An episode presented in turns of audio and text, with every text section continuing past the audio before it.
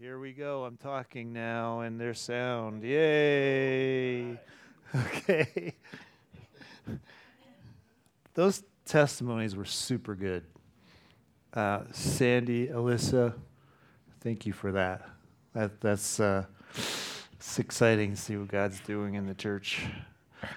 Um, missed it. Sorry I was gone three weeks. I really don't like to be gone that long from the family or the church family. But um, many of you were praying for our trip, so thank you if you were doing that. So Shannon and I were successful. We got to the top of Africa, Mount Kilimanjaro, and lived to tell the tale.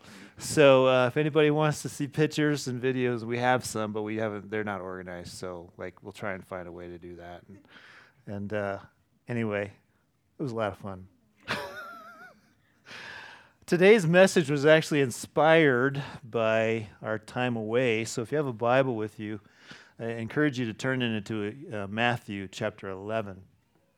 In fact, I, I, wrote the outline in a hotel in Tanzania.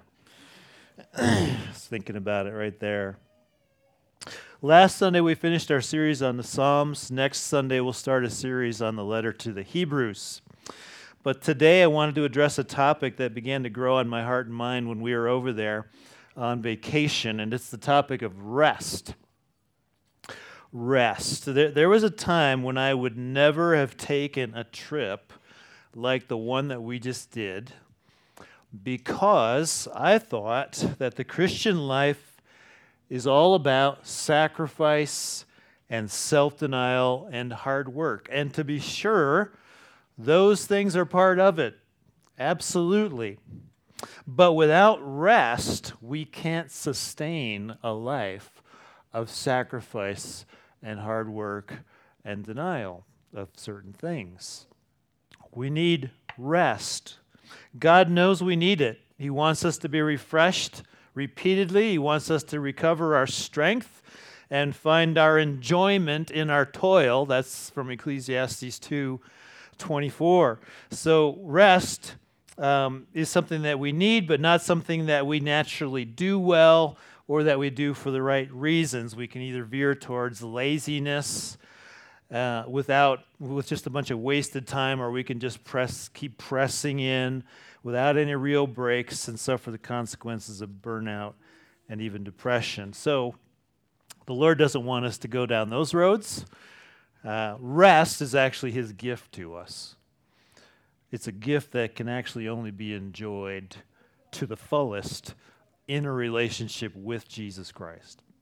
So, we're going to look at two main texts this morning. We're going to look at Matthew 11, 28 to 30, and then Deuteronomy 5, 12 to 15.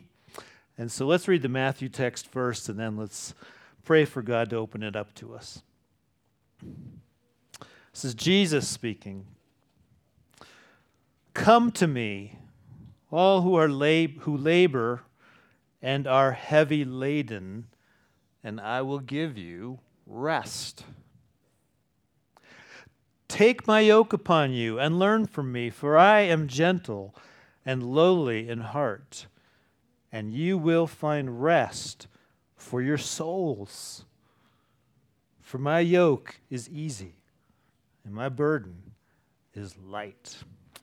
Let's pray.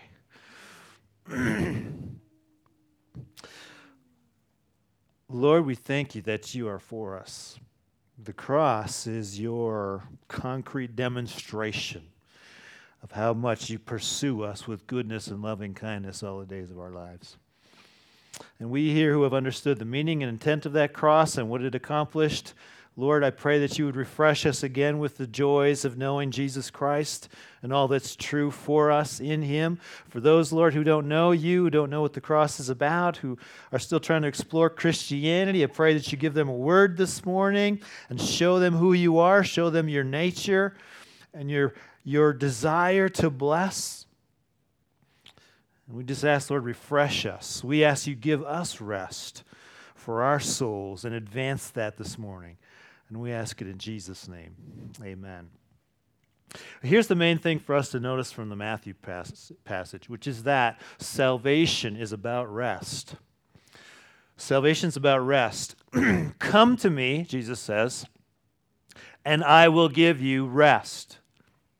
Rest is what Jesus Christ offered to each person who came to him in the first century. Rest is what he has offered to every generation since then through the preaching of the gospel. And it's what he holds out to each one of us this morning. Come to me, he says, and I will give you rest. Now, what is it exactly that he's offering? What, what is the rest that he's talking about? You might think he's talking about physical rest here. The cessation of work in order to refresh yourself. That's the dictionary definition. Because his invitation is to all who labor and are heavy laden. That sounds like your job, doesn't it? are you heavy laden at your workplace? Do you labor? Sounds like our job. Sounds like Jesus is offering rest from that burdensome labor, from the hard work, from stressed out employees who need a break, fried moms who need someone to watch their kids for an afternoon. It sounds like he's offering this kind of like physical rest from that. But Jesus isn't saying that you come to me and then you can quit your job or that you can hand over the raising of your children to somebody else. Actually, he says, I have a yoke for you if you come to me. Take my yoke upon you, he says. A yoke is something you put around the neck of an animal so they can pull something like a plow or a cart. A yoke is for doing work. And so Jesus is saying, I've got work for you. I have work for you to do if you follow me. Work like Matthew 9, 37 and 38. The harvest is plentiful, but the workers are few. Therefore, plead with the Lord of the harvest to send out workers into his harvest. He's talking there about bringing the good news about forgiveness of sin to people in the world, of rest in Jesus Christ, of building the church. There's work involved in that. so Jesus isn't saying if you come to him, you'll never have to work again a day in your life, but he's talking about a deeper rest here. He's talking about rest for the soul. Learn from me, he says, and you will find rest for your souls. That's what we might call the inner rest. We might call it peace of mind. Rest for your soul is when your troubled heart gets untroubled. It's when anxious thoughts are put at ease. It's when restless people, fearful people, sad people, driven people find contentment, refuge, reassurance, a reason to relax, permission to stop striving to achieve something that you think is going to make you safe and make you feel good about yourselves in this world. That's the rest Jesus offers to all who come to him. And it's the best kind of rest that there is. So ask yourself this what drains you the most from day to day? Is it the physical exertion of what you do? Or is it the inner life of the mind and heart? Is it how many calories you burn, or is it what you worry about? The weight of your responsibilities, the need to come up with answers for people, the guilty conscience at having done some wrong, concerns about your family, concerns about the news, concerns about the present, concerns about the future. From my experience, and probably yours also, it's the inner life of the mind that wears us out the most, that makes us weary and heavy laden, which is how New American Standard translates this verse. Because you can work all day long at a job you love and you'll be eager to do it again the next day, but anxiety in the heart of a man weighs it down, according to Proverbs 12 25. There are times when I've not wanted to get out of bed in the morning and face the day. Can you relate to that? And it's not because I worked so hard the day before that I need a couple more hours of sleep. It's because today I have that meeting that I don't want to go to. Or today there's that email I need to write, or there's that strained relationship that I have with someone that needs my attention.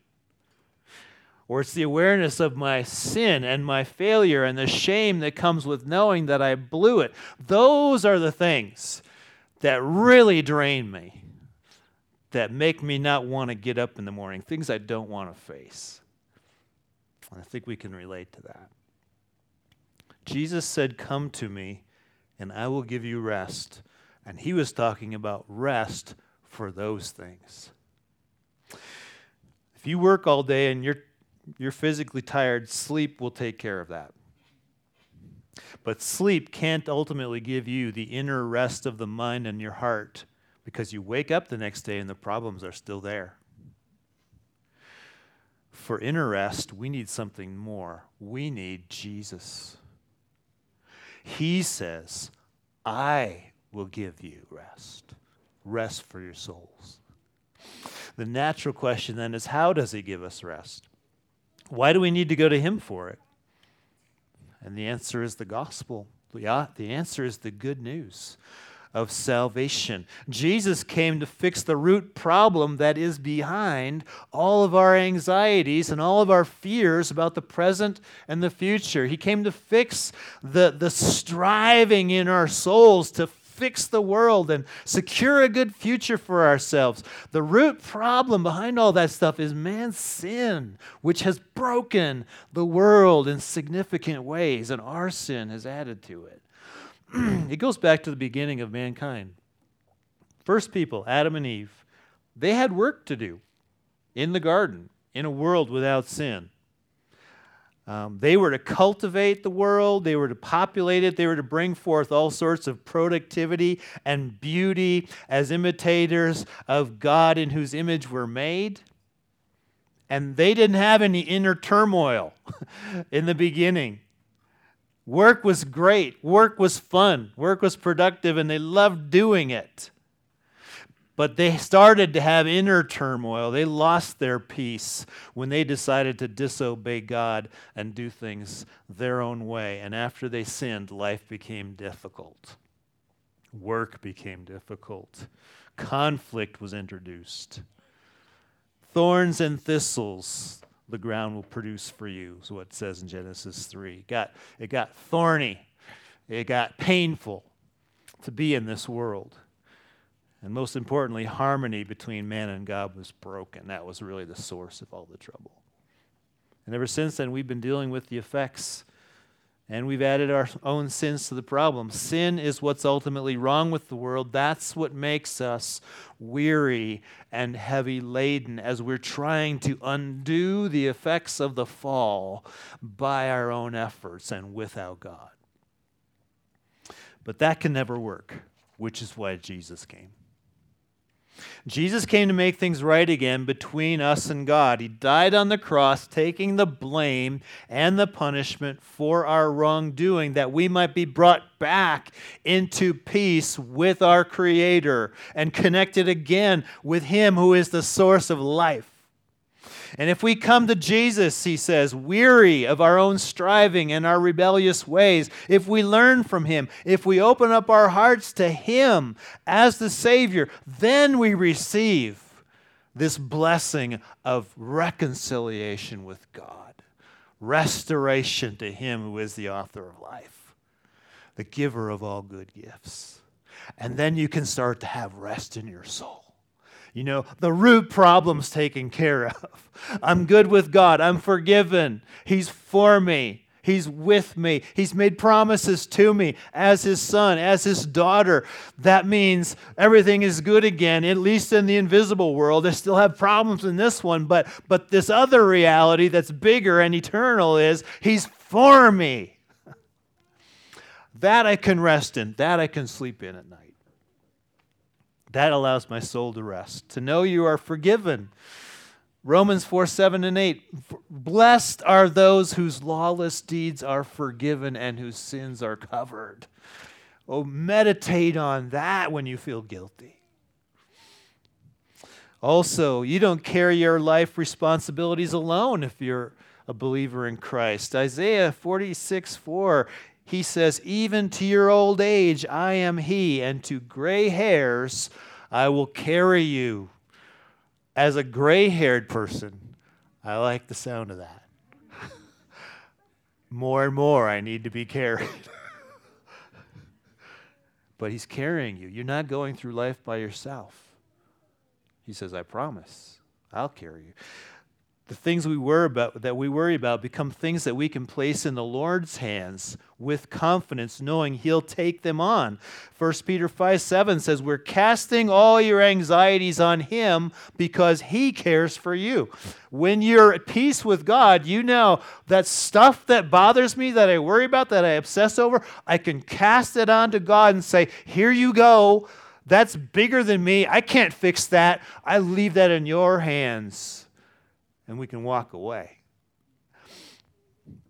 This is where peace, this is where rest for your soul comes from.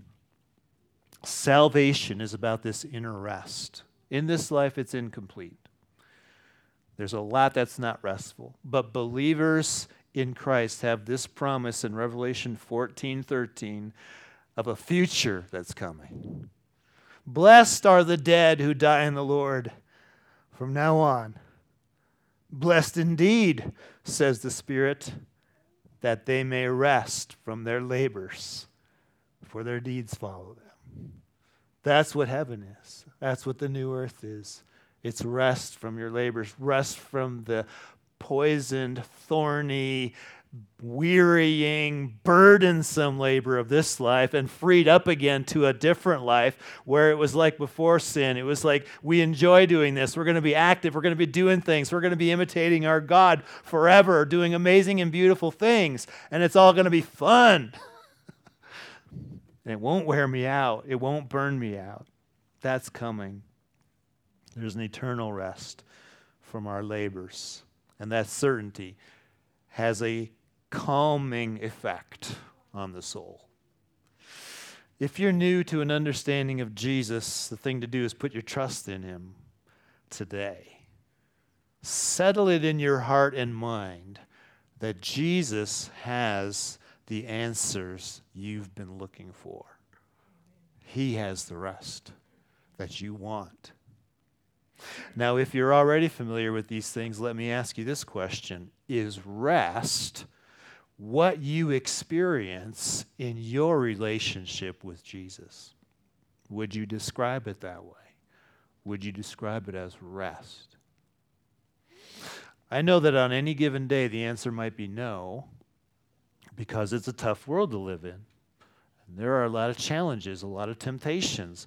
We can still sometimes live as if we need to achieve some great thing or atone for some sin or make some progress in holiness in order to be at peace with God and have a secure future. But rest doesn't come from any of those things. Rest comes from trusting Christ and all that belongs to us in Christ. If your soul isn't at rest, the reason is not because the gospel has failed to deliver as promised. The reason is because we have shifted our hope from the gospel onto something else. And so we're disturbed because that something else won't do it.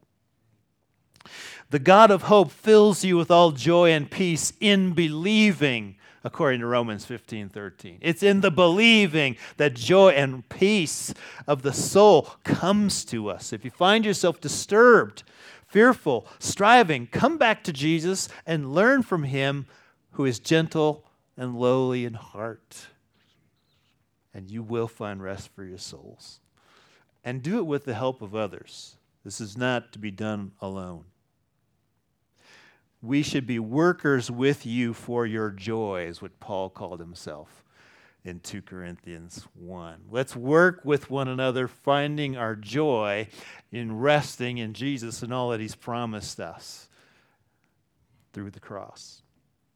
Souls resting in Christ should be the starting point of our labor in the world. That's the reality that makes us less frantic, less worried, more content, more joyful than those who don't have that hope. At least that should be our, our way of life. So that said, let's, it's going to take some intentionality, though, to experience that rest. It, it probably sounds contradictory, but you have to work at resting. You really do have to. It's going to take fighting for joy and peace in believing. That's an everyday ongoing activity, but God also gives us something else that will help us cultivate this rest of the soul. And that's the focus of the other text that I want to draw your attention to. It's Deuteronomy 5 12 to 15, which is the fourth commandment. This is a command from God to take a rest from your labors, from your work. And I would say that this is a way to cultivate rest for your soul because we are embodied souls. The condition of our physical bodies does affect our inner life. If you work too continuously and don't take a break, you will have a hard time finding rest for your souls. It does affect you. It affects what you think, how you feel. It just changes everything about your mind. And God knows that, which is why we have the fourth commandment. So let's read it and let's make some observations. This is Deuteronomy 5 12 to 15. Observe the Sabbath day to keep it holy, as the Lord your God commanded you. Six days you shall labor and do all your work, but the seventh day is a Sabbath to the Lord your God. On it you shall not do any work you or your son or your daughter or your male servant or your female servant or your ox or your donkey or any of your livestock or the sojourner who is within your gates, that your male servant and your female servant may rest as well as you.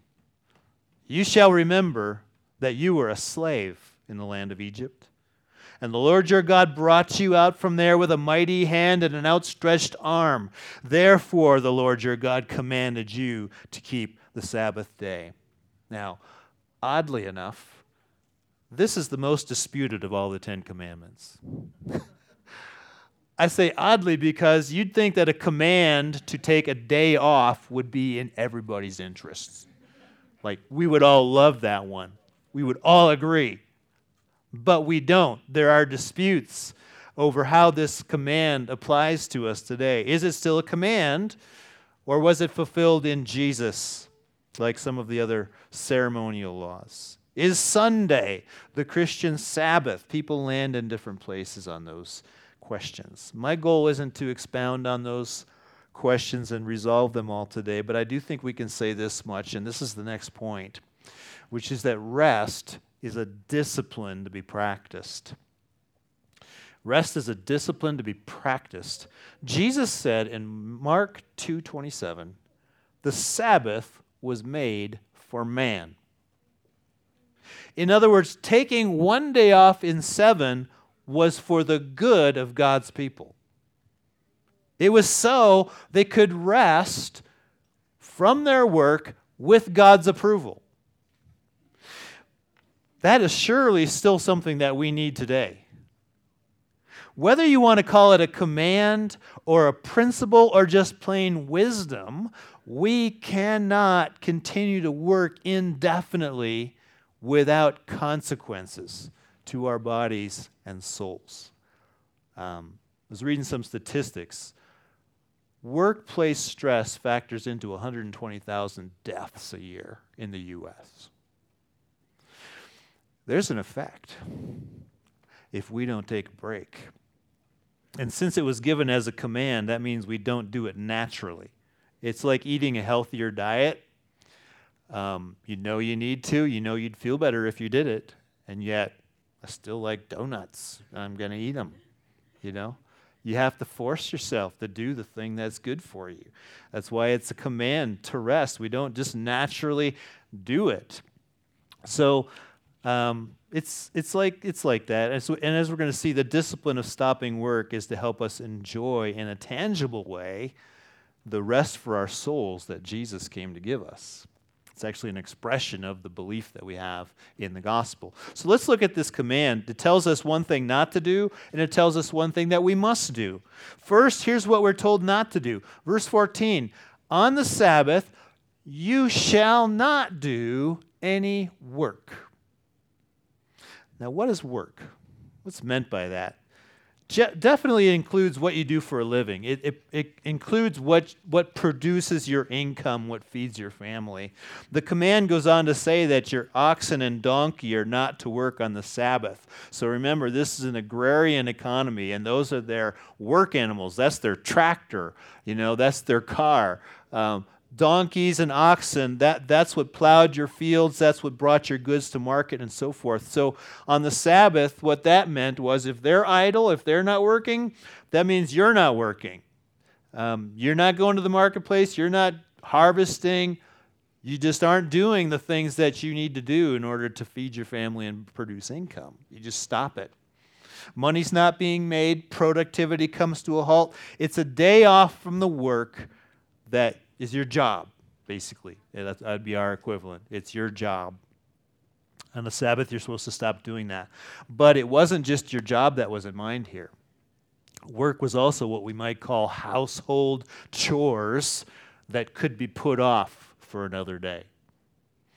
Because when you look at other passages about the Sabbath, here's what was not allowed. In Exodus 16, people were not to go out into the fields to gather manna on the Sabbath. On, on the day before, God was going to give them two days' worth, and so that would be enough. And so the next day, don't go out. I don't want you going out into the fields and gathering up this bread that fell from heaven.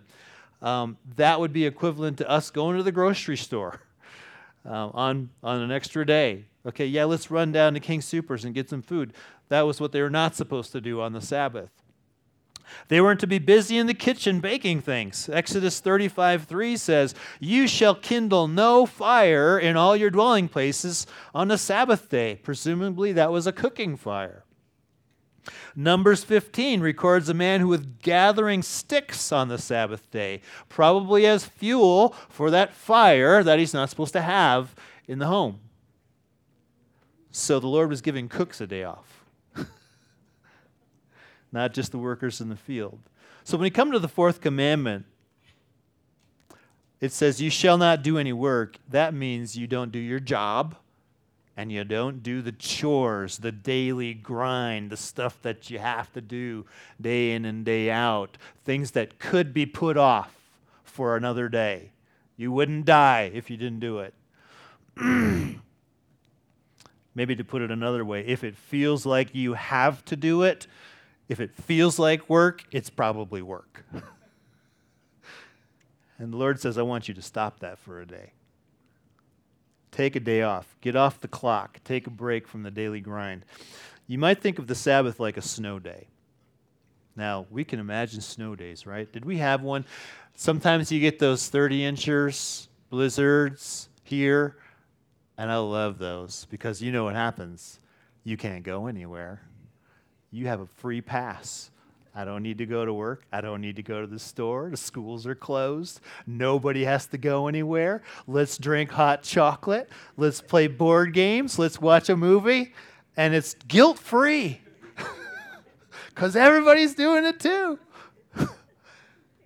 That's how the day of rest is supposed to feel. Like, I don't have to do anything, I can stop. I mean, I could completely stop. That's our God at work saying, I love you. That's what rest from your labors looks like. It's what Jesus said was made for man. God made that day for us. Somebody has said, we don't rest because the work is done, we rest because the work is never done. You have to stop, or you can't keep going. God is aware that we are flesh. He's aware that we wear out. We need times of refreshing and restoration from all the things that drain us. We need to find enjoyment in our toil. To go back to Ecclesiastes 2:24, the author says, "This also I saw is from the hand of God to find enjoyment in the midst of all the toil." Resting doesn't necessarily mean inactivity. You don't just stare at the walls for a day. It just means you aren't working. It means you, you can and you should do something that rejuvenates you, that refreshes your soul, that makes you gain strength to go back and work the other six days. For one person, that might mean building something. I could imagine that might be what Deacon Rick does for enjoyment. for me, that's not fun because I don't really do it very well. For me, it's hiking. Okay? Like, hiking is the one thing I do that reliably makes me completely unplug from all my problems. Like, to be up on top of a mountain and look out over there, like, I'm not even tempted to think about that meeting that I'm supposed to have on Friday. Like, God refreshes me that way. That's why I do it. For somebody else, it's a book, it's a cup of coffee, it's their favorite chair all day long. Shut off the phone. It's just me and my book. we all have our different things that restore us, but it should actually restore you and not drain you. A marathon session on social media and news feeds will probably drain you. I mean, I don't think, I know this is true for me. After I'm on social media and news, I am not more encouraged. I am not ready to go for it in faith and conquer the world for Jesus. I'm like drained, depressed. Why did I spend that last hour doing that? so don't just like default to like, yeah, let's just see what's going on on Instagram. Think about it. What actually restores and what drains? And don't do the thing that drains, do the thing that restores. Whatever that is, consider it what really refreshes you. This command, though, isn't just about taking a break as an end in itself. I mentioned before that there it really is a way to cultivate and enjoy rest for our souls that belongs to us in Jesus Christ. when we look at it, we see the second part of the command, and it talks about this. This is what Israel was, was to be sure to do on the Sabbath. So, this is part of what that day was about. It's in verse 15. You shall remember. That's what you're going to do. You shall remember that you were a slave in the land of Egypt, and the Lord your God brought you out from there with a mighty hand and an outstretched arm. Therefore, the Lord your God commanded you to keep the Sabbath day. So don't do any work, but do this. Remember, you were a slave once, and now you're not. The Sabbath wasn't just a day to take a break and that's all. It was a day to remember how God rescued them from slavery. When they were in Egypt, they were slaves. They didn't get days off. They were at the beck and call of their masters continually. They couldn't just say, Today I'm not going to make any bricks. The slaves didn't get that option. The Sabbath rest was to be a weekly reminder that God had been gracious to them. God had delivered them from bondage. We're not slaves anymore. My God is not like the taskmasters of Egypt who only want productivity out of me. He's not a slave driver. He calls himself my Father, and he has compassion on me. And he says, Take a day off things are different now. You got me. And so we take that day off. They took that day off. They're going to take that day to enjoy being a child of God and not a slave. The Sabbath was a day to remember to enjoy God's grace. To not take it was to act like they're still slaves.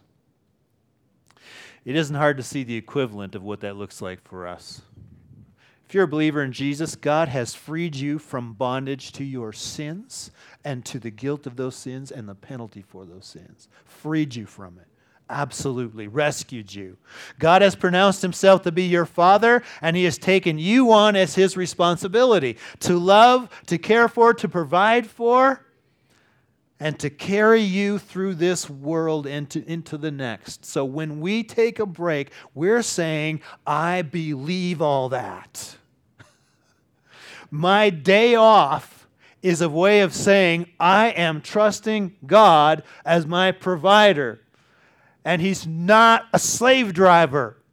He endorses this. He says, Enjoy this day because I want you to enjoy it. I want you to enjoy my goodness And you can't if you're just relentlessly plugged in, always laboring, always focused, always striving. You can't stop and enjoy me and enjoy my creation, which I gave to you to enjoy. When we take that day off, we're saying, I trust God is running the world even when I'm not working. He's taking care of what concerns me even when I'm off the clock. We won't take a break if we don't believe that. You'll keep striving, you'll keep acting as if God is not there, and that you and that you alone need to keep your life afloat. Resting is an act of faith. To put it another way, taking a day of rest every week is a day of confirming that you really do believe the gospel. It's a way of enjoying the rest that Jesus said he gives to those who come to him. Physical rest is the overflow and the demonstration of our belief in the spiritual rest. It's resting in the promises of God that he's for me, that he's going to carry me, carry me. Life doesn't ultimately depend on me, it depends on him. So part of the day of rest is remembering that we're no longer slaves, but sons and daughters. So it's not just the same thing as somebody who doesn't know the Lord and they take a day off. Our day off is this taking a day off in view of our God who has given it to us and who is for us. That makes it different. That's what makes it to the Lord and not just simply rest. There's a reality, though, which I mentioned earlier. It requires discipline to rest. To rest well and not just waste time takes planning. it takes some effort up front, especially in our culture. I mean, we live in a culture of relentless busyness and the expectation that you are available at all times because they have your phone number. And so if I text you, I demand, I expect, I require a answer within the next 5 minutes, even if it comes at 11 at night. That's our culture. we don't know how to say no. We don't know how to stop. By and large, I read some statistics about our life habits in the US. Here, here are some of them. A software company did a study of their employees and their practice of checking email, work email. 40% checked email after 11 o'clock at night, work email. Three quarters on the weekend. Recent statistics show that most mobile phone users check their phones up to 63 times a day and spend an average of 5.4 hours on their phones daily two and a half of those hours are on social media. It's more for, for millennials, by the way. One journalist commented on the situation. He put it this way Your attention is being spammed all day long. you know that's right. In our culture, it's hard to rest. We're too plugged in. We waste hours a day on things that don't feed our souls but drain us. We need to learn the discipline of rest and guard our time jealously because it's ultimately about refreshing ourselves in God and enjoying His goodness. It's about life that's sustainable in the midst of sacrifice and labor and challenges. If we don't rest in the Lord, we are on the same track towards burnout as anyone else, but it doesn't have to be that way. So let me just give two pieces of advice about how to practice rest. So I wanted to be real, real practical. I'm not good at resting, and I frequently need to reevaluate my actual practice, but these are two things that I have found to be helpful that I keep going back to. Number one, take an entire day off in seven. Take an entire day off in seven. I realize in a fallen world this can be very hard. Your employer might keep changing your hours. You don't necessarily have complete control over your schedule. Or you have kids, you have obligations that need constant attention. When I was a bivocational elder, I worked five days for my job and the other two days for the church. I did that for six years, and it was almost a complete wreck after the end of all that. So sometimes there's seasons, sometimes you can't escape it. Um, but we need to try and carve out the time. Um, we do have to remember man was not made for the Sabbath. Jesus also said that. So we don't serve the day. The day is supposed to serve us. But when we can, we've got to try and make it happen. We've got to find that rest. We might be able to do it more than we do now. A day off isn't impossible. Maybe the biggest hurdle is not our schedule, but our habits and our interior drive to keep busy and keep going. That's where my time in Tanzania in the last two weeks provoked me. So, Tanzania is an agrarian culture, much like the New Testament times. Uh, I didn't really realize that. People live day by day. They subsist by selling their vegetables in the marketplace. They didn't have any grocery stores that I could tell. Um, they just have marketplaces, and everybody comes that day, sells what they've got, they go home. They come the next day, they sell what they've got. That's how they live. Day by day, they're living off of that. So you can say that in a country like that, um, people have a really high incentive to not take any days off, right? To, to constantly be thinking, how can I get ahead just a little bit? You know, if I work longer, if I work weekends, if I do it all. But you know what happens in Tanzania? What we saw? People are standing around talking, chatting, spending time with their friends, not moving fast. They call it pole pole, which means slowly, slowly. That's, I thought that's how they you climb the mountain, but I didn't realize it's a whole life thing there. Like that's how everything is going. It's slowly, slowly. Um, in a culture where they have reason to rush, to try and get get ahead a little bit, but they don't. That is foreign to us. It's definitely foreign to me. But for one day a week, it shouldn't be foreign. We need to leave room in our schedule to not be productive and trust that God is producing something when we're not. Leave room for not working. What you do instead on that day is remember the Lord and His goodness. That's why Sunday has become most people's day of rest because it's a good day to remember the Lord, like what we're doing right now. Um, it's harder now. It used to be Sundays were protected culturally. Now they're not. Now it's just every day is basically the same. So we have to fight for it. But it doesn't have to be Sunday. I work on Sunday. Um, this isn't my day of rest. I have to find another 24 hours some other time. You might have to do the same thing. The main thing is that you rest in the Lord and rest from your work, if at all possible. So plan that day in advance. Make sure you don't fill it with things that drain your soul. Be intentional. What restores you?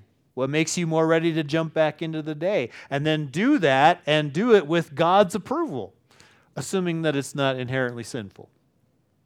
My only other piece of advice is this have an evening shutdown ritual. An evening shutdown ritual or routine. I actually learned this resource uh, from a guy who was talking about productivity. it was a productivity guy who said, have, a, have an evening shutdown routine. That's not a contradiction for resting. His, his premise is that you are more productive if you build rest into your life. If you don't, your, actually, your productivity actually goes downhill. You think you're doing more and you're actually doing less unless you plan rest. And so his, his advice was have a shutdown routine at the end of every day. A shutdown routine looks like this you pick a time when you're going to start winding down and stop working, and then you stick to it. Like, okay, maybe it's seven o'clock. Okay, that's when I'm transitioning out of work mode into rest mode. and I'm going to do this thing. It's on my calendar. It's like an appointment. At 7 o'clock, I'm going to do this. You plan how you're going to transition out of the work, out of the chores, into an off the clock mode. Maybe that means you start by cleaning up your desk, shutting off the computer, and walking away. Just walk away. walk away from that portal into all of your life draining activities. Then you plan what you're going to do to wind down. Maybe that's a game with your family. Maybe that's coffee with a friend. Maybe that's a novel that you're reading. But it's going to be something restorative and it doesn't feel like work. And then you plan your end game for how you're going to get to sleep. it should include some reflection on the day and how God was at work. This is something that I know other people do. They have a thankfulness journal or a journal, and they remember what did God do today? Because you know what happens, at least with me. At the end of the day, I just think about all the things that went wrong. That's the only thing I remember. Nobody needs to tell me to remember those things. But what I always miss is what did God do today? How did He provide? How did He get me through this or that situation? And we train ourselves to think God is at work in my life, and I can thank Him for what He did today. And that's going to help me transition into sleep. You'll have to have a plan for when you're going to stop looking at screens because I've, I've read research saying screens don't make you want to sleep. There's too much stimulus there. So you're going to need some transition away from screens so that you can actually get to sleep when it's time. I'm being super practical here, right? But that's where we have to get. And then you have a bedtime and you stick with it. And I know any day of the week that can all blow up. But that's why you have routines. Routines automate the things that are good for you so that once it blows up, which it will, you know how to get back to where you should be. Those are the two pieces of advice. Take a day off, have a shutdown routine. The Lord will bless you, I think, as you're doing those things. That's what it looks like to walk by faith and trust God. So let me just close with this. the Lord invites each of us to find our rest in Him. Isn't He a good God? Not a slave driver. Come to me and you'll find what? Extra hard, terrible life or rest? It's rest. Yeah, there's hard things. Following Jesus is going to involve hard things. It's going to get you into trouble a lot. But there's a way to be in trouble and still have rest rest for your soul. And that we find by pressing into Him, pressing into the gospel. One day a week, let's take a foretaste of it. One day a week, let's unplug and let's enjoy rest from our wearisome labors and let's anticipate the day when that's going to become our permanent situation. With that, let's just pray. thank, thank you, Lord, that you are loving, you are for us you don't actually need all of our labors. You are completely self sufficient. You are going to accomplish all that you intend. And so, Lord, help us to just believe that. We're not sovereign, you are.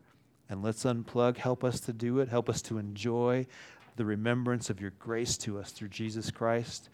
May it be to our greater energy, greater recovery individually and as a church so that we can be involved even more wholeheartedly in all of the labors that are consistent with following Jesus Christ. Joyful labors. They're not they're they're easy. They're not they're not like the yoke of the world.